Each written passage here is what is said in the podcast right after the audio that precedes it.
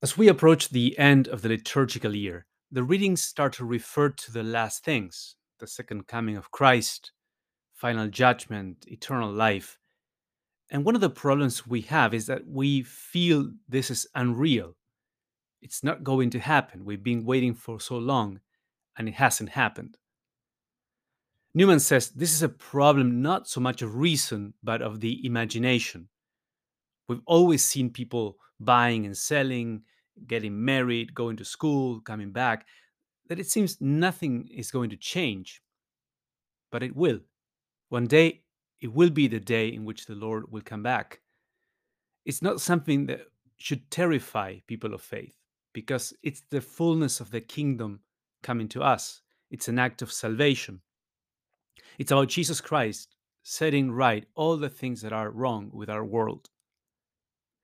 The advice of the Lord regarding this is don't try to hold on to earthly securities. When you look at things in this perspective, only God can be a source of security.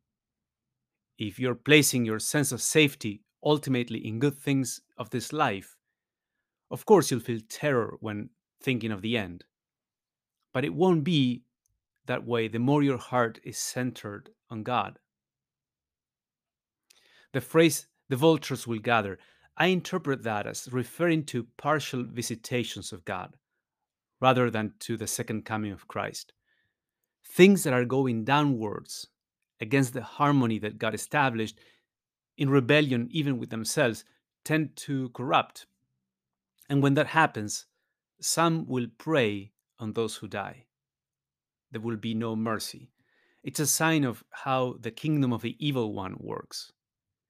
And you may see partial realizations of this in history, in Sodom and Gomorrah, in the fall of Jerusalem, in the fall of the Roman Empire. It's the opposite of the parable of the mustard seed.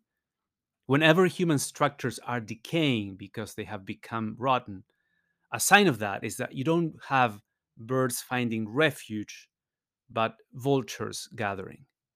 It's a sign of the anti kingdom, if you want.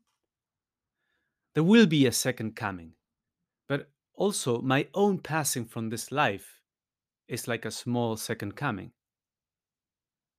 With this perspective in mind, where is my heart? If this were to take place soon, would I still be clinging to earthly securities? What is the Lord asking of me so that I can have my life more grounded in Him?